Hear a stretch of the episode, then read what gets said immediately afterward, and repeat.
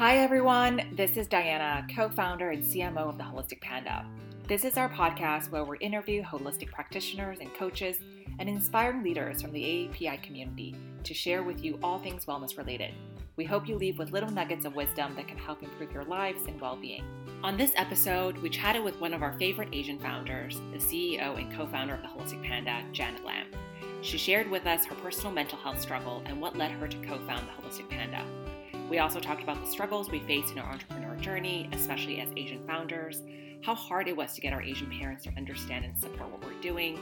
Janet also shared practical tips in achieving big goals, including her three year rule, an almost fail proof rule that has helped celebrities like Simu Liu realize their most audacious goals. Hope you enjoy. Hi, everyone. I'm Diana, and I'm so excited to be doing this episode today with my co founder and the CEO of the Holistic Panda, Janet Lam. Hi, everyone. I'm sure you've seen both of our faces a lot on our social media, especially Janet. She actually manages our social media account. This is a, such a great opportunity for you guys to get to know her and, you know, get to know me as well. So this is just going to be, you know, casual conversation between the two of us to share more about the reason for starting the Holistic Panda, um, what has been some of the biggest struggles that we have faced as um, Asian founders and entrepreneurs, our favorite wellness tips and hacks that we want to share with you and what the biggest lessons that we've learned uh, since starting our entrepreneurship journey that we can share with you. So, without further ado, I'm going to ask Janet this question What were you doing before starting the Holistic Panda? I don't think a lot of people know this.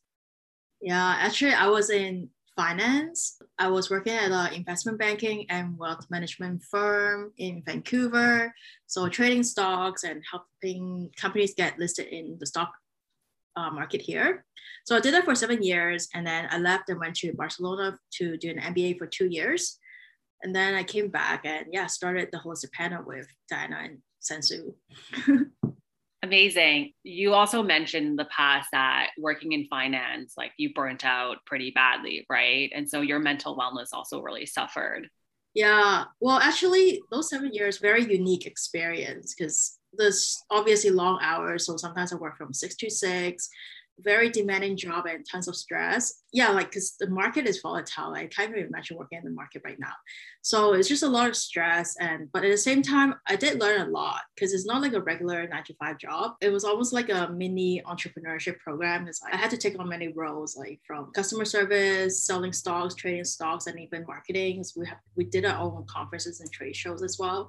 So I did learn a lot. Met a lot of people. Um, many crazy things happen. I can't really disclose it here, but yeah, pretty pretty crazy.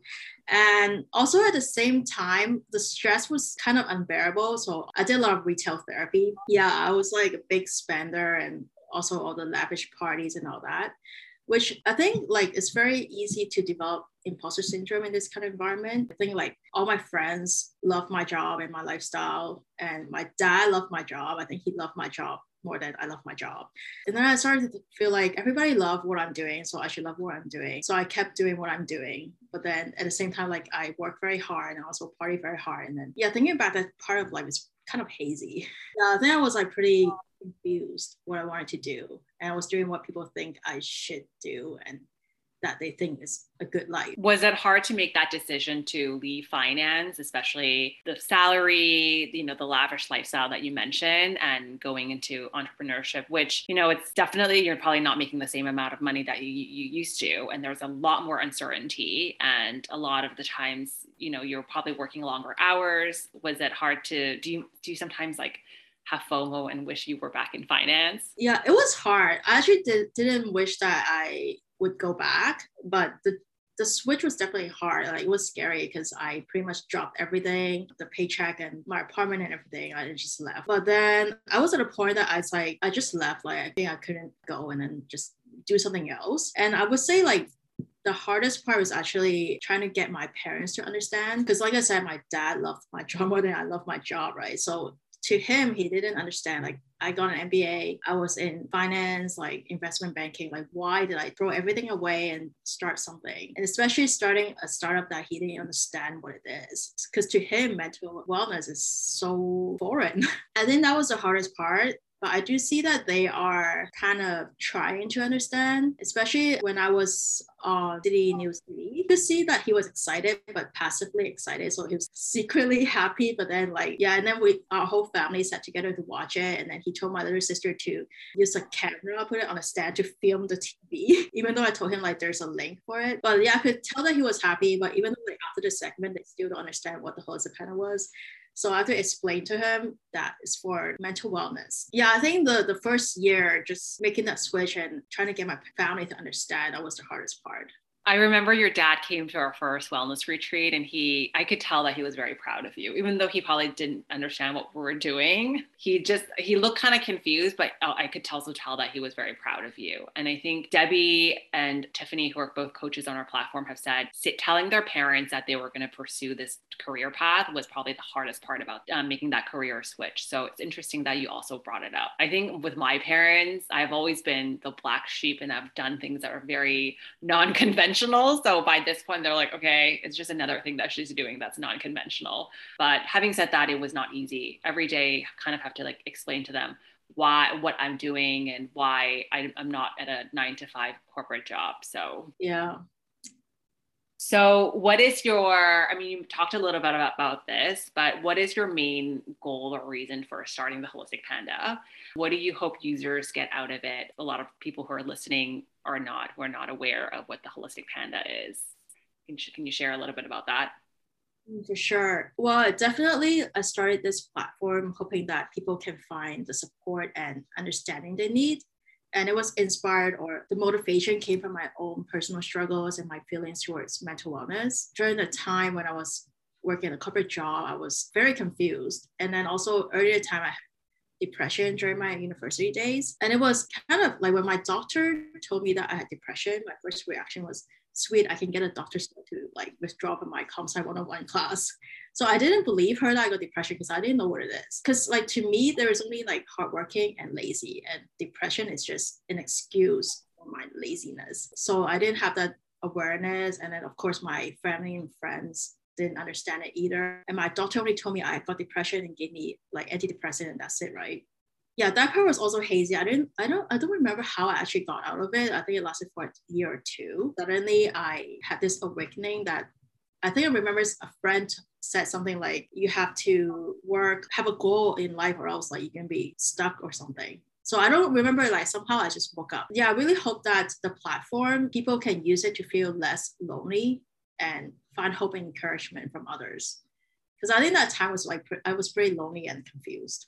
It's interesting you brought up the point. You only know hardworking and lazy. For me too, growing up, I also those are the two. It was like very on the extreme end. I, if I was not hardworking, I was lazy. If I'm, I was, I was not lazy, then I, I need to be hardworking. There was like no in between. So I always felt that I was like not living up to my potential because I was not hardworking. And in the in the end, I burnt out several times. I also, like you, had jobs. I didn't work in finance, but I worked in fashion. And for those who don't know, you also work really long hours. I didn't get the I didn't get the lavish lifestyles. Work making like less than minimum wage because you know for the amount of I was working and I was very burnt out, but I never thought that. I never felt like I was working hard enough. I was like, oh, I, I feel like I, I, could be doing more. I could be doing more because, oh my gosh, if I'm not doing more, I'm, I'm, I'm, per, I'm perceived as lazy. So it's very interesting that you brought that up. And I wonder if it's something that a lot of Asian people face as well. That's like, you're either hardworking or if you're not, then you're lazy. Yeah, I think so. Like during school, like when we were younger, we go to school and then you say, Oh, I don't feel well. My mom would just be like, You just don't want to go to school like get dressed and like get out the door and go to school right? Yeah we we we have this expectation to work very hard to get approvals from 100% 100% and the next question is what has been the biggest struggle you face as an asian founder on or entrepreneur or in your entrepreneurship journey? What has been the hardest part? Well you talk, mentioned a little bit about telling your parents about you know switching careers but anything else on a personal level that has been very hard to to to overcome? I think just telling my parents, I on the contrary, I actually I was very happy to be to be an Asian founder because I just find that this community is so supportive. It makes me happy like talking to our practitioners, Asian or not, they're all very supportive of this mission and like, working with Diana, like you and Sang Soo, right? Actually made us more united, strong. I'm quite proud of it. yeah, I have to say one thing. I think one of the reasons why it's enjoyable working with you and Sang Soo is that we have similar work ethics, and I, I don't want to generalize I mean, Asians, we, the stereotype is that we have really hard, like we're, we're hardworking, we have really good work ethics. I think in this case, the stereotype applies. Like all three of us, I think, are, you know, have, have good uh, work ethics and it, it makes it easier to work with someone who share that you know with you and also similar cultural values i think we're building a platform or mental wellness startup for the AAP, aapi community it makes a lot of sense yeah so yeah i like it so, what is one wellness tip or habit that you have picked up or started implementing that has changed your life? It doesn't have to be since you started the Holistic Panda. It could be over the years, something that you've like picked up that you're like, oh, it really works for me, and that yeah, it could be anything. Well, I think maybe because of my past job as a investment banker or got accustomed to be to be perfect, right? So I can't, well, at that job, I really can't make mistakes because it's going to cost me like thousands of dollars if I make any trading mistakes or any, any, any mistakes. So I became like anxious person. So like I double and triple check everything. even an email, I could like just stare at it for like half an hour just to make sure there's no mistake. I kind of like became like very anxious and a perfectionist. And I also like kind of expect that from everyone else. I've been working on that. It's just very tiring for everyone around me and for me. I remember talking to one of our coaches, Kiernan, and then we are talking about expectation. One formula that I have for expectation that I knew for a long time is my ex-boss taught me like how to manage the satisfaction of your clients. There's a formula which is expectation plus result equals to satisfaction. And the easiest way to manage the satisfaction is to lower their expectation. So I knew to lower my own expectation, but the thing is like it didn't work. And then Kiernan was like, well, don't just lower the expectation as in lower the standard or lower the workload, like lower your attachment to it. So I was like, okay, that's so true. Like I gotta detach because I was just so attached to that result or whatever it is. Can't just low like not like okay, you have to do five hours of work and lower that to two hours. Like you actually have to detach from the expectation. So that was like super good tip, and I've been using it, and I think I think it's a lot better for my mind. Yeah, I 100% agree with that. I think just letting things go and not being attached to the outcome is like so imp- I've also noticed that my life has changed so much when I'm less attached to to outcomes but also less nitpicky about certain things. And also i think i'm on the other side like when i make mistakes i think i'm on the other side where as you are a perfectionist i think sometimes i am so hard on myself when i make mistakes and get so hard on myself. And now i'm like oh i take ownership of the mistakes i make i apologize and i'm more careful next time. And i learn to practice self-compassion as dr brene brown preaches because i'm not perfect and i think owning up to your mistake and being compassionate towards yourself for me that was number one tip that i've implemented that has changed my life yeah, that's good. I think sometimes we kind of take the mistakes too personally too. Yeah. I think maybe you expect that person will be mad at you for a mistake. It's not the case. And for yeah. me, when something doesn't go the way I want it to be, even though it's not my mistake, I still get mad at myself. I don't know. And I think at the end of the day, we also there's you know power in acknowledging that because I think I used to be so afraid of making mistakes and always making mistakes. I always come up with excuses of why I made that ex- uh, mistake. Now I'm like, oh yeah, I did make that mistake, and it's it's okay. It's okay. It's not life or death. That's better than saying making some excuses and not taking responsibility. And I think there's also power in acknowledging that we're not perfect human beings, and it's okay for us to make mistakes. So what is the biggest lesson you've learned and wish to share with others in you know pursuing an unconventional career path or conven- unconventional life path? If someone is like you know a younger janet who's going through the same thing that you're going through they're working in a job in finance where they're not they're confused or not happy they want to do something different but don't really know where to start what is your advice to them? Just do it. Doesn't matter age or anything. I started very late. Just do it. If you don't do it you're gonna regret for the rest of your life, which is oh, I love that. Yeah, and can I say my three year rule? Yes, yes, please, please.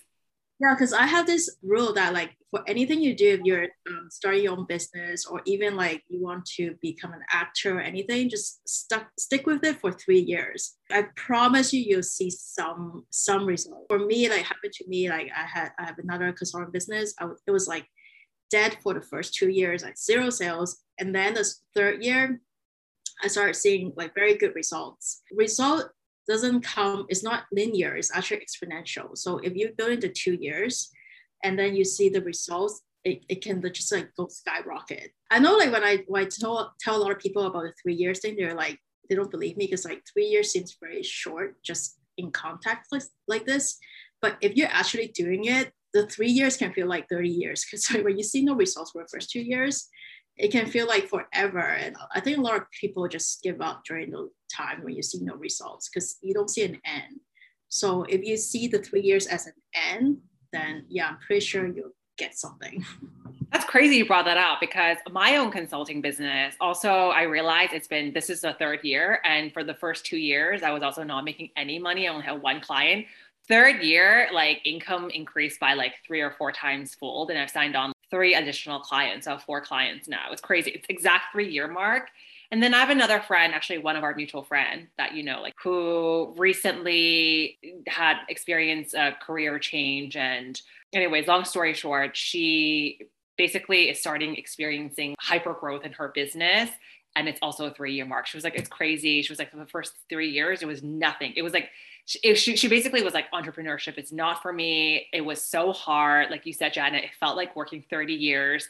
Zero like it was like not making any money. And then suddenly the third year mark it was like she was she said so like verbatim hyper growth so yeah. i'm wondering my next question is what what what are your tips on a manifestation or like what what happened in those three years or what are things that we can do during those three, three years to help us get through get through those you know get through the three years? Because you know, like you said, three years can throw like be like 30 years. Like what what do people need to do during the grind to manifest their dreams whether it's a career or like relationship or you said that your business like on the third year like you know it grew exponentially. So what are your tips um, your manifestation tips if you will? I think the the first thing is you need to be very clear what you want to do. Just a, a higher level picture so write down your your goals and your dreams what you want to do because like every year on the first day like january 1st i write down my goals and what i want even though i don't have a concrete plan how i'm going to achieve it but i just know i want these.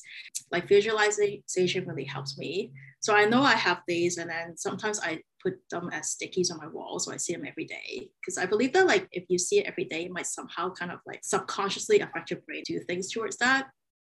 And then, um, question: Is it? Do you put like mantras or do you put like goals, like on like on sticky notes? What do you put on them exactly?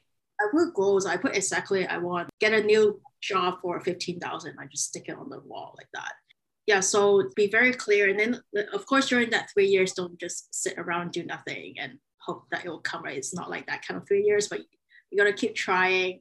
And even for me, pivoted like so many times So when I started consulting business, I, I actually didn't know what, what kind of service I wanted to do. I just like put consulting service and hoping that the world will tell me what I can provide, but which obviously didn't work. So I took a lot of time to really analyze what my strengths are and design my services that I can really fully provide solutions for people and just keep pivoting and then keep networking and then you just don't know every call every person you talk to some somehow down the road they might come back and really help you capture every opportunity and be very clear of what you want and then it will happen. Yeah so i see here be intentional practice and like be almost and also be intentional about it visualize what you want know what you want and also put it somewhere like on sticky notes or vision board or whatever you, you want to kind of remind you and almost subconsciously program those goals in your mind and also work hard hone in on what you what your strengths are what you or what you really want and be open network be open to opportunities it's interesting you mentioned like networking and like just talking to many people I also got the three clients that I got through networking. At that time when I met them, I didn't think that they were going to be clients, but it was over time I saw I was like, oh, this business is actually they have this need and this need is something that I can help them with And so when I was ready to take on more clients, I literally just cast a net to all the people I know. And I was like, hey, these are the services that I'm going to offer. And I was very specific. Also, like when I started, I was very broad. I was like, oh, I'm just going to offer branding services. But that was so broad, right? And then I finally honed in. I was like, okay, these two things I can do really well. These are in my wheelhouse. And I send out that email, I cast out that net, and literally it was like all the fishes start to come into the net. And everyone's like, oh my God, like, yeah, like I, I need help with this. I need help with this. This is the perfect timing. Our friend too, her new job or her new client is someone that she had worked with in the past and it didn't really so it was also like a, a, contact that she had networked networked with before in the past. So it's great it's really interesting that you brought that up because in all three of this scenario you know it's a, it's a shared element. Yeah and you have to really have passion and believe in what you do to be able to you know again subconsciously talk about it right? Yeah even for the holistic panda I was watching WandaVision with my sisters, and then I kept saying, you know, Wanda just got mental issues. She needs the holistic panda, right? I'm gonna send him a card. so like you really like somehow like if you really believe in what you're doing, you just like you can't stop talking about it, and then that's where you get the opportunities. Yeah, I think 100% agree with you. I think you also have to actually really want what you do. Um, you have to be passionate about it because these three years are going to be tough, and you, you know, you need to really like what you do or believe in what you do if you're going to last that three years. But I really like your advice. Think of the third year as like the end goal, like the, the, the goal post, and just like work towards that and know like by the three year mark something is going to happen. so just have to be patient and keep going at it. Yeah, because I know it's hard if you don't have a timeline, you don't have an end. Yeah. It's where you're in the middle of the sea and you don't know where life is good. So coming to sort of our end of the podcast, this is really fast and it went by so quickly. It was such a joy to talk to you about your journey and you, why you started the Holistic Panda. I guess what is next for you? What are your goals for the Holistic Panda? You know, we're coming into the first year of our launch, reflecting back and looking forward. What are your goals and dreams for the, for the platform? Yeah, I'm super proud of us for actually building this platform.